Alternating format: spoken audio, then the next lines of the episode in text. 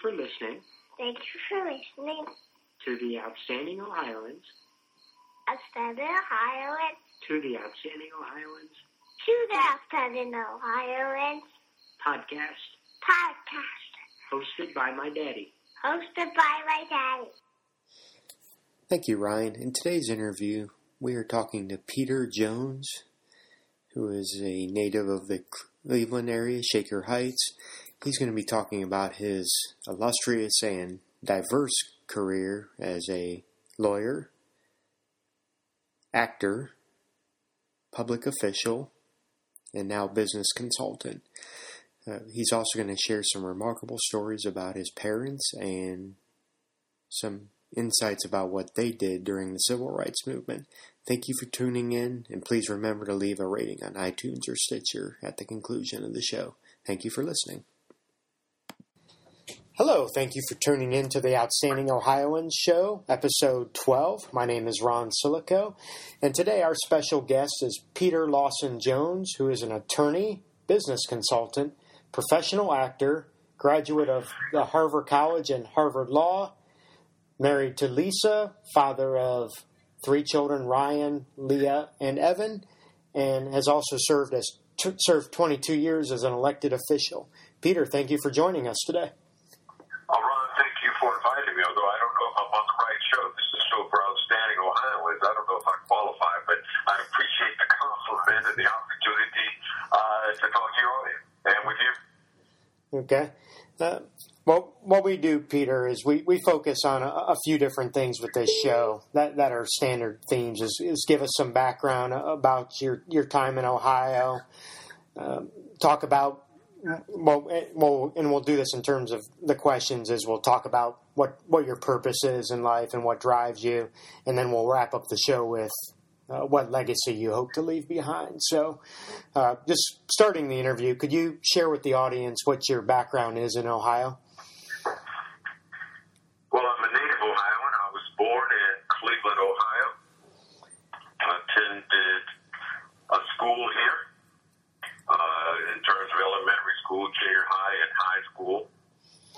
Uh, in the Cleveland area, I graduated from Shaker High School in 1971, and I'm proud to be a member of that school's Hall of Fame.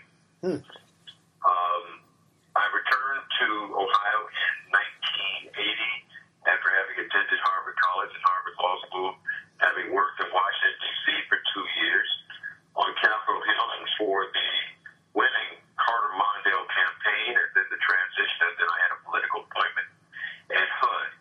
And I also spent a couple of summers while I was in law school working in San Francisco and LA. So I've had an opportunity to live around the.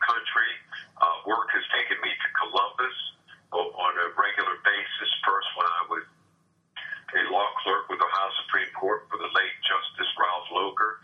And then when I was a member of the Ohio General Assembly, I was a state representative from 97 until 2002 when I was appointed Cuyahoga County Commissioner. And I served in that capacity for nearly nine years until the form of government was changed. And uh, I called it a career. I had uh, 22 great years, including eight on Shaker Heights City Council and a term there as vice mayor. So I have spent probably all but nine of my years on this planet in the state of Ohio. And so I'm uh, about uh, as proud and as uh, thorough a Buckeye as one can have. and one can be. Uh, you know, it's. I, know we're going to get into it with your questions. You've you've got you've have so many interesting things you've done from an occupational professional standpoint. Go go. You know, kind of. I'm, I'm sure you got some direction in your life to to pursue the different paths. Uh, going back to your childhood, who, who were some inspirations that or mentors that helped guide you on on the path that you chose?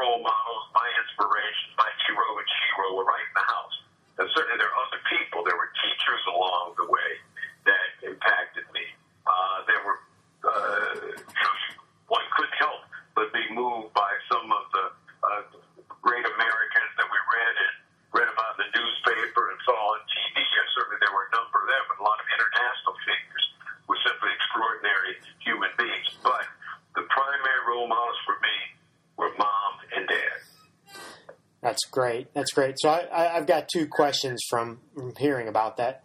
Uh, everyone that we interview teaches our audience some things that can be taken by the listener for personal development. Define read with expression for the audience because that, that's an intriguing concept.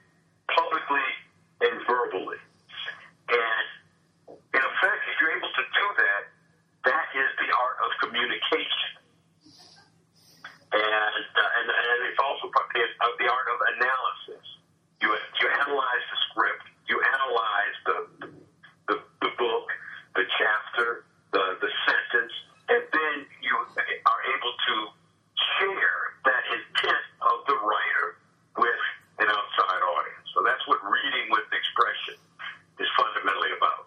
Excellent, excellent. Uh, second question I had. You said so many wonderful things about your parents, and as a parent, I hope my kids could say some of those same things mm-hmm. when, when they're older. Uh, talk about please. I've had a lot of, I've been blessed. I've had a lot of success in life. I've won a bunch of elections. I've got a ton of awards. I'm not saying this to, to be vain or arrogant because the point, the point I wish to make is that the best accolades I've ever received are, were expressions from my three children in terms of uh, wanting to be like me, the kind of dad I've been, um, uh, that the, the role that I played in their life, along with uh, my wife, was critical and essential, and we were different than other parents, and that's why our kids have turned out well. That's what one of my sons told me. So, um, so, so when I look at, at all the plaudits and all the awards, trophies, etc., those words from your children are the most meaningful though, because th- those are wonderfully affirming words. And when you think about a legacy that you want to leave, your first legacy is your offspring. And if you have produced and nurtured children who are respectful, loving, interesting, uh, and, and achievement oriented, and understands that they need to give even more than they take, that's success. That's if everybody was leaving that legacy, we wouldn't have the problems in society we have today. Great, great. Uh, you, you you said some key words talking about your parents that I wondered if you could define for our audience. Core values that you took from your parents. You you hit on a you, you mentioned a few specifically, but if if you had a list of three to five core values that you took from your parents, what would they be?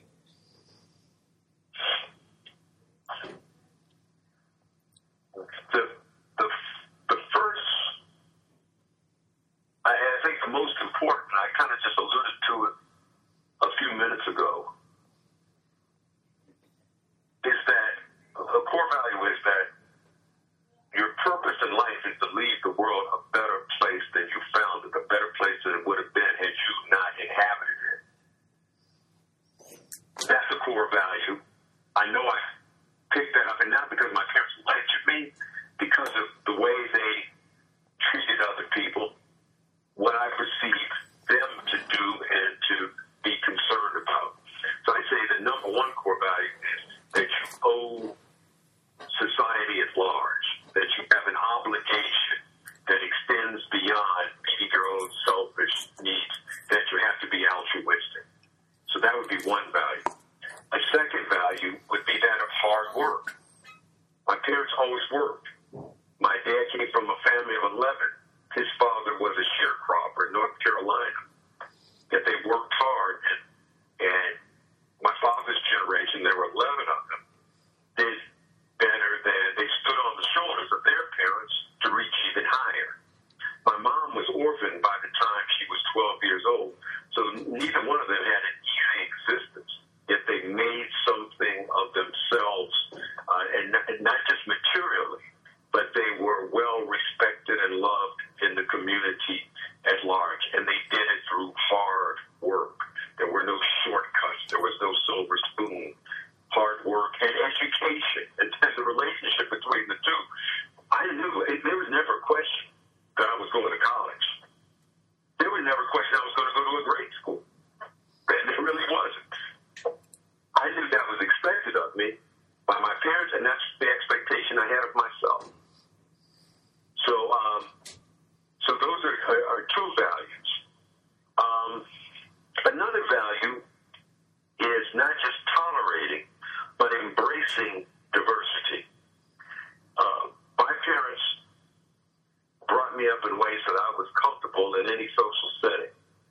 Whether I was the only African American in the room or or one of a thousand African Americans in the room, I was I was comfortable with interacting with people of different races, different religions, different ethnic groups. Uh, my my parents had a variety of friends and colleagues, and that that was very that, that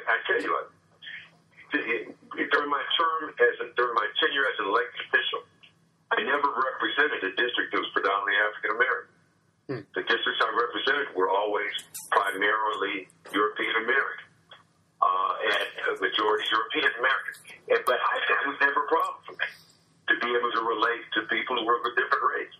I attribute that to my parents.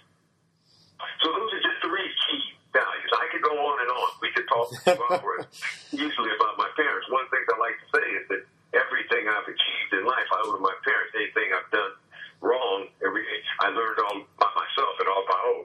So that's really how I feel. they really, uh, the, only lessons they taught me were good lessons. The example they set was an excellent example. Well, that's that's great to hear. Uh, one one question I I had, you know, you, you shared your your father and your mom certainly were involved in a lot of historical things in terms of civil rights, and you know something that kind of perplexes me, and I wanted to get your perspective of this is. It seems that there's a lack of appreciation uh, for the civil rights pioneers and the movement, and a lack of understanding about what what really is the sacrifices that people really made uh, to help in that, that regard. What's your perspective on that? Well, I think people take things for granted. Mm-hmm. And, you know, a wonderful example of that is, is to me, it's, it's perplexing. You want to tear your hair out when you see all the effort that now has to take place to get people to vote. Mm-hmm.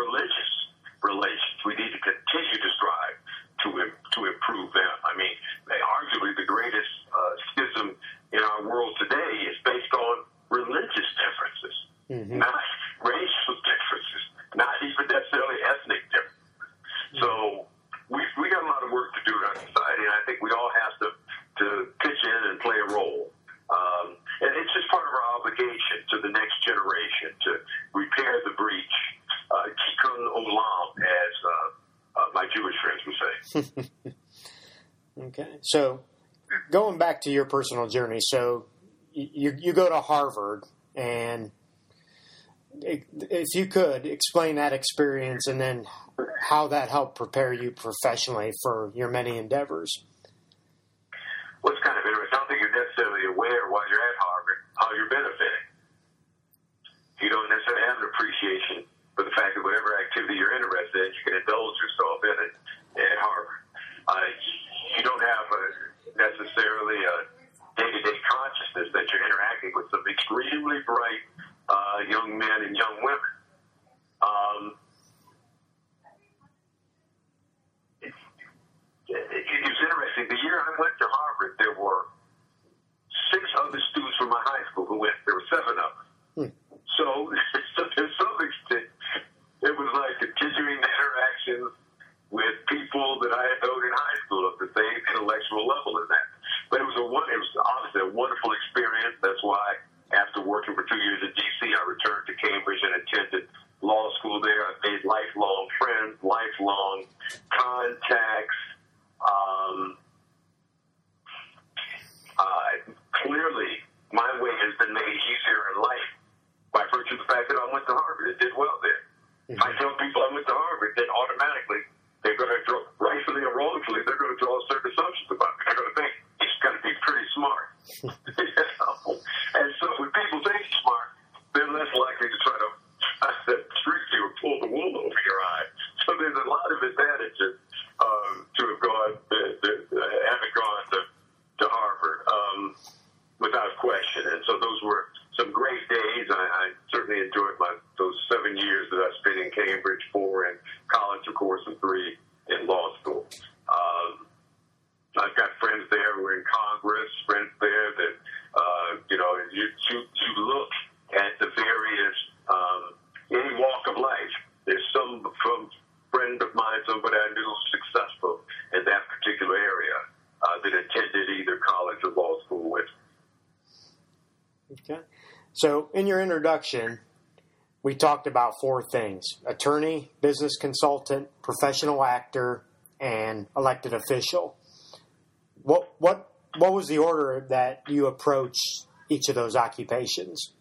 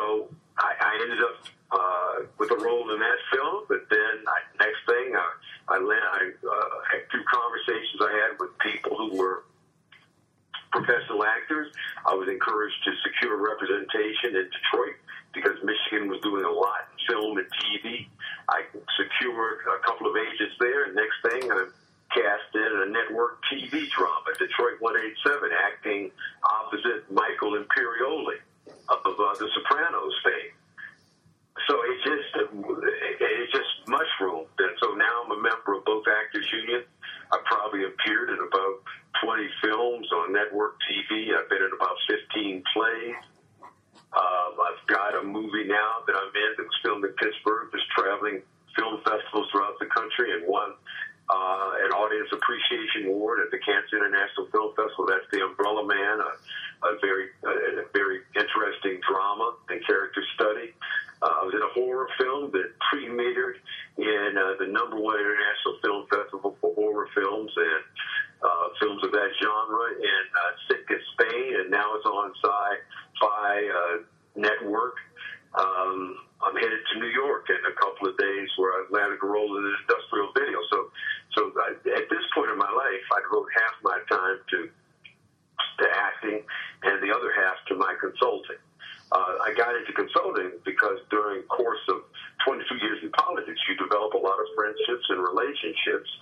And uh, I've been able to utilize those as a consultant, doing community engagement, doing event planning.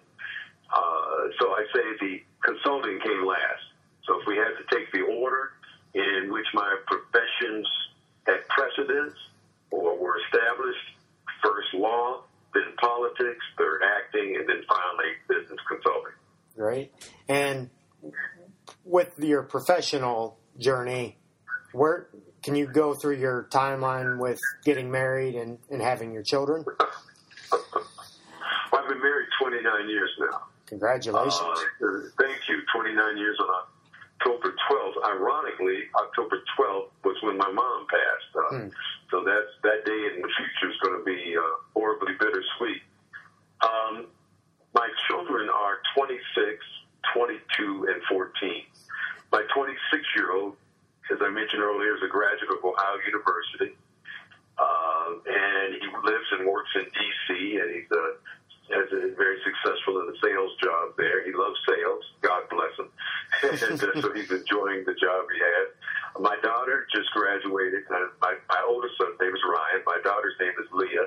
Leah just graduated from Northwestern University, where she's a political science major. Uh, Ryan was a sports management major at OU and actually did work for the Cavaliers, Hmm. then the Washington Wizards uh, upon graduation from college. But Leah just graduated from Northwestern this summer, and she is currently in Peterborough, New Hampshire, uh, as a field organizer for the New Hampshire Democratic Party, working on their coordinated campaign from the top of the ticket. Uh, the U.S. Senator who's up for reelection, the governor who's up for reelection, down through some of the local offices that are on the ballot in New Hampshire. Um, I, I think she'll probably end up working in uh, D.C. or uh, Cleveland or Chicago. Um, and then my youngest, uh, Evan, very smart young man, uh, taking some of the top courses in ninth grade at Shaker Heights High School, and uh, he's a member of the swim team. And during the summer, he enjoys playing baseball, and he's a, a real good kid. All Right. three are wonderful kids. Yeah. Right. So yeah, so I found time somehow. But the ironic thing, the ironic thing is, I should point out, uh, I say I found the time, apparently I was kind of stuck in a certain groove because my first two children are born on the same day, four years apart, and uh, and all my children were born during leap years. So I, I don't. So, so imagine if I sometime my wife and I had to uh, uh, to conceive a couple pretty wonderful children. That's great. That's great. Um, yeah.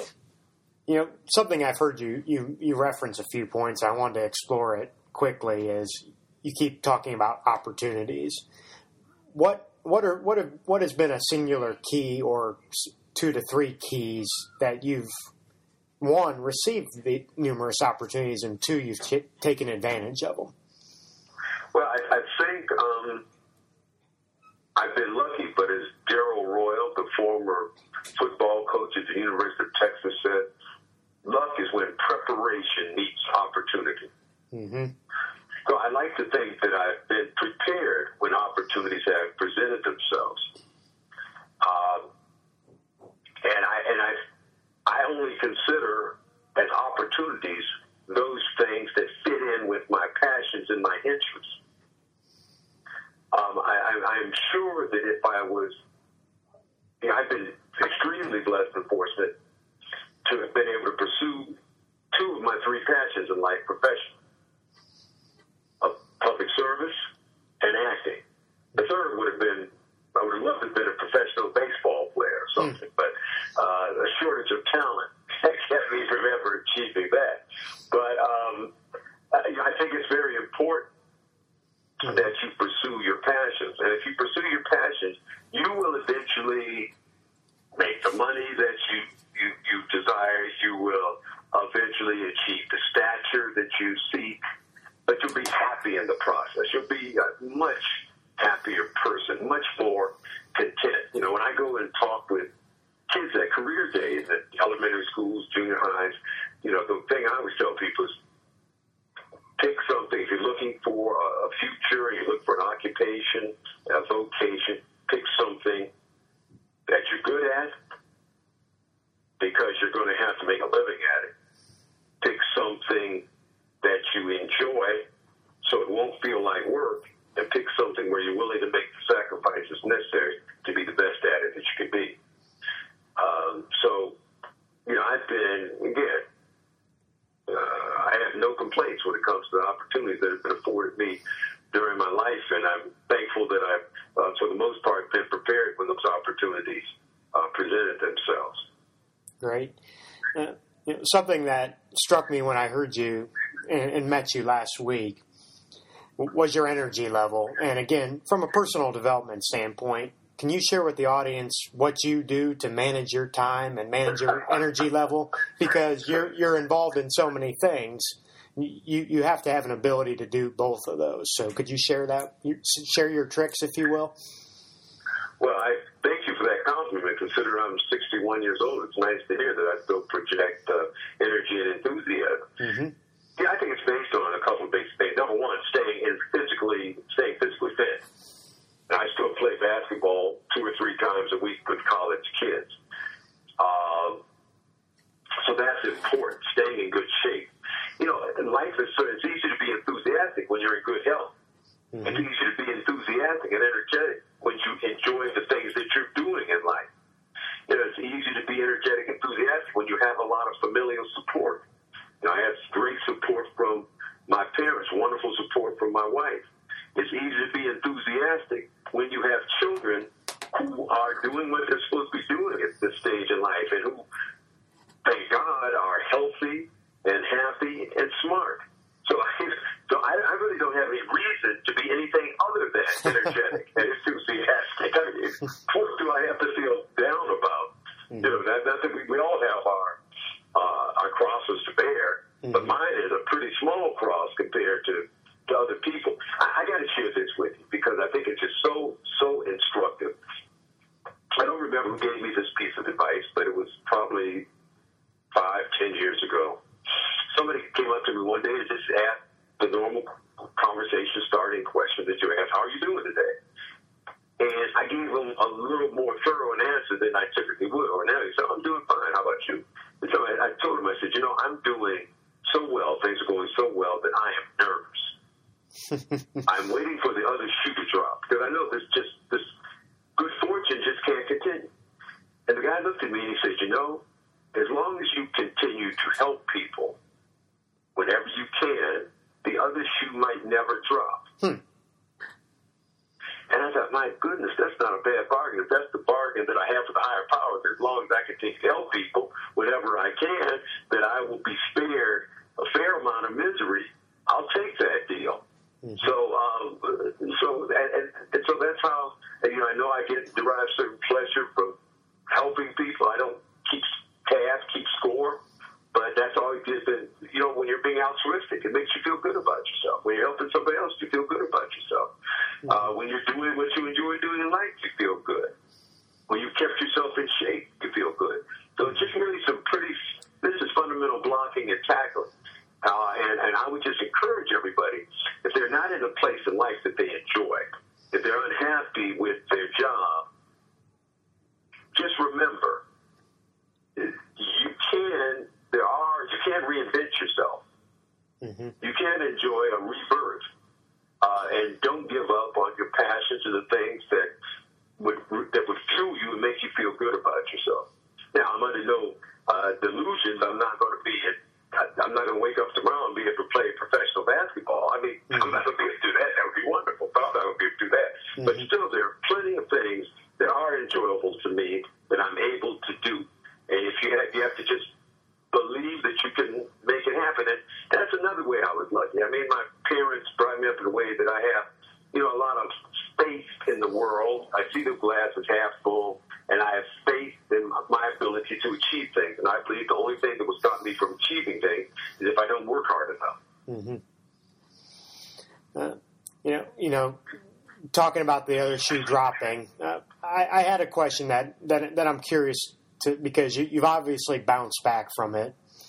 Uh, when you were county commissioner, there was a pretty severe crisis of confidence with with the Dimora scandal, and I'm sure there was some guilt by association just because you were you were part of that gov- governing group. Absolutely, uh, absolutely. What what kind of toll did that take on you personally, and how did you rebound from that?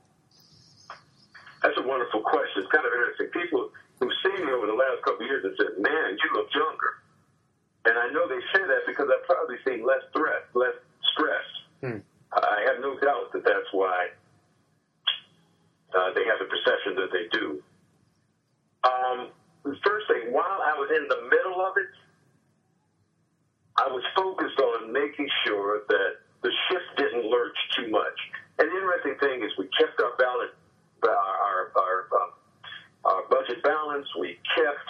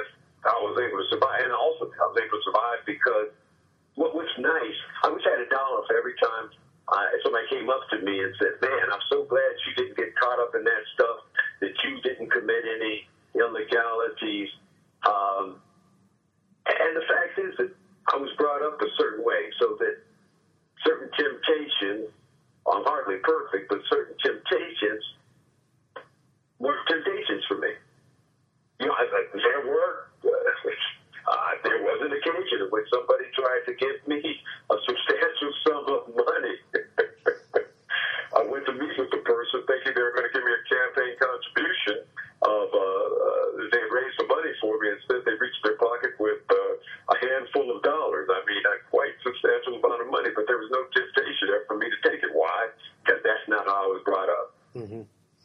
And, you know, and I remember one time my, my son says to me, my oldest son, uh, and, and you know, in, in the midst of this scandal, and he knew to both of Dimora's sons, and um, you know, he had met Jimmy Dimora, and he just said, "Dad, thank God you aren't a crook." There wouldn't have been anything worse I could do to my family, to the, to the memory of my parents, and to my family, than to behave in a way that diminished and, and besmirched uh, the, our, the family reputation. Mm-hmm. Well, that's that's that's great that, that you have that that had that integrity, and again going back to, to your parents talking about the, and, and the I, values. I attribute it to my parents. I'm not trying to take the credit. I was brought up a certain way. I didn't bring myself up. Now, if I had brought myself up and, and developed that kind of integrity, then I gladly take all the credit. But I give mm-hmm. the credit to my folks. Mm-hmm. Um, you know, going back to one of your earlier talking points, and, I, and it's it, it's kind of building on this conversation. You know, you talked about people not even taking the effort and the initiative to get out and register to vote and go out to vote. Uh, why do you, why do you think there's such apathy to being involved in the political process? Oh, wow, there's, there's people are writing treatises on this. Mm-hmm. Um, you know, I, I think a lot of people simply feel powerless in their own lives. So they don't think that their vote is going to make a difference. They don't have much communication with their leaders in their community. Um, um, when you say, I, I tell you, we need to do something about these negative campaign commercials. hmm Because by the time you get through listening to these commercials, you won't want to vote for anybody. You think everybody's a crook. Right. So, so, so I mean, the system, our, our campaign system, with all the money that's poured in, just think if the billions of dollars that's spent every year on elected, on electing or, or defeating candidates was spent on curing a problem, every educational, every school would be better, every workplace would be safer, every rec- recreation center more secure. you know, there'd be less of need for police. Mhm. But but it's but instead billions and billions of dollars are poured into campaigns, and that's people feel disconnected from it. hmm They, you know, the average uh, citizen doesn't can't, doesn't feel he can compete with the Koch brothers. hmm Um, the average citizen uh, doesn't have interaction with uh, his or her elected officials. Uh, and the average citizen sees a mudslinging contest on the TV and on the radio airwaves during election cycle. And then look at the look at the deadlock hmm and gridlock in, in, in D.C. The partisan gridlock. You know, elected officials put a significant share of the blame for why people feel powerless. I think half of it is because of the way elected officials can conduct themselves and the way campaigns are run, and the other half is, uh, you know, is just people. Many people are in a position where they just don't feel like they have any power whatsoever. No power, no control of their own lives. They don't feel they make a difference. And if you don't feel you make a difference, you're not going to feel your vote makes a difference. hmm hmm Yeah, I, So I mean, so, so you, you've got to really delve down into the human psyche, and you've got to really radically change our political system uh, in order to restore people's faith in government. hmm you know, And I think faith in government has all has all, always been tenuous, but probably since Vietnam and Watergate, we haven't recovered. hmm You know, something that amazes me, and this is just this is my personal perspective, is the internet has created more opportunities to research how how the person that you've your your elected official is performing in your eyes than is that has ever been involved in in history. Um, but you know, my I, I I think number one is most the average citizen doesn't identify five key issues on how they want to be represented, and they don't hold people account. They don't hold the, their elected officials accountable based on those personal key issues. And and I think to your point, they they just they're very late. People are lazy in some regards. They don't want to. They'll they'll watch YouTube videos for hours on the internet, but they but they won't. watch tricks, Right. Crazy cats for hours on it. Wait, wait, you you you don't have to go to YouTube. Look what's on TV these days. Right, right. You got three or four hundred channels of not a whole lot of substance. Right. reality shows. People would rather watch people live their reality, and it's a fa- it's a faux or false reality anyway. These shows are all scripted to some extent. Right. Um, they'd rather do that than live their own lives and create their own excitement and drama in their own Right. existence.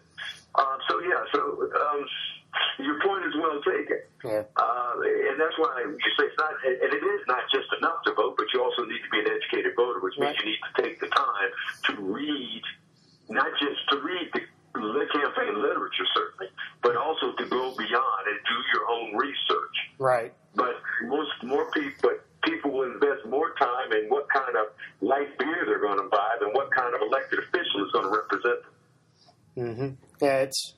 I find it fascinating that. So, so, so we are at fault. We, we, the people, are at fault. Right. Uh, but also the system needs some significant tinkering, particularly as regards campaigns and and, and, and financing of campaigns to help restore uh, a, a modicum of credibility. The, uh, because people just don't feel they can compete against the billion dollars that's George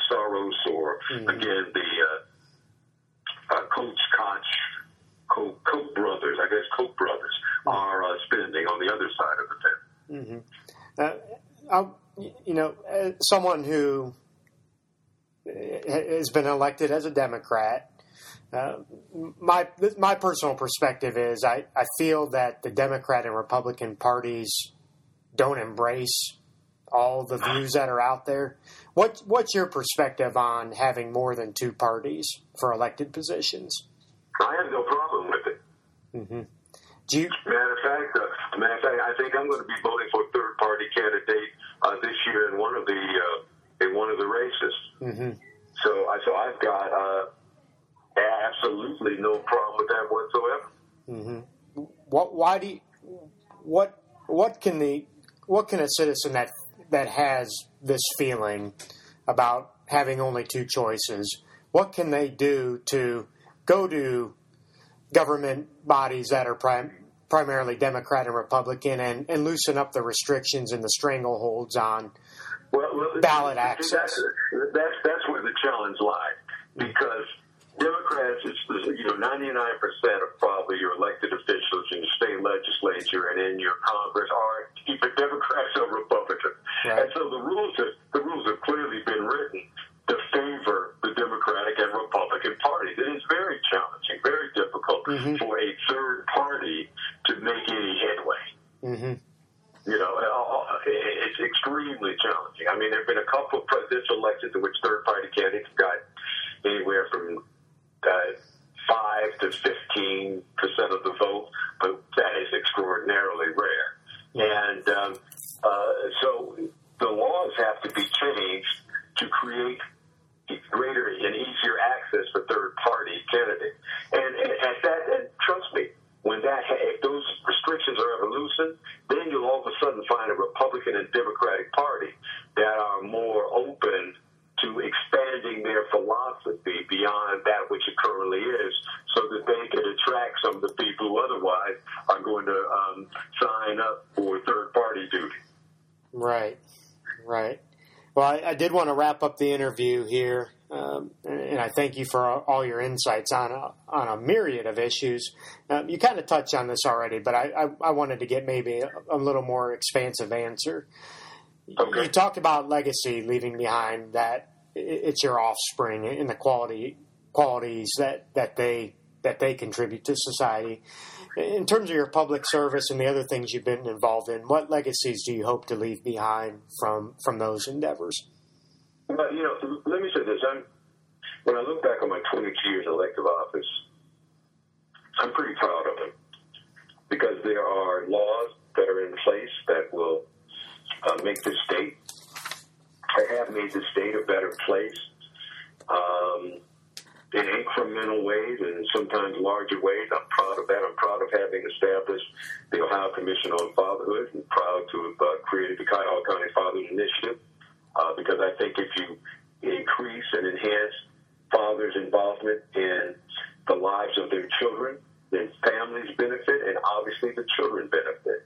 Uh, you know, I'm happy uh, about you know, just to name one piece of legislation, piece of legislation that I championed that made it so organizations like Habitat for Humanity don't have to pay real property taxes on the property that they're holding only long enough so that they can build a house and turn it over to a, a poor but deserving family.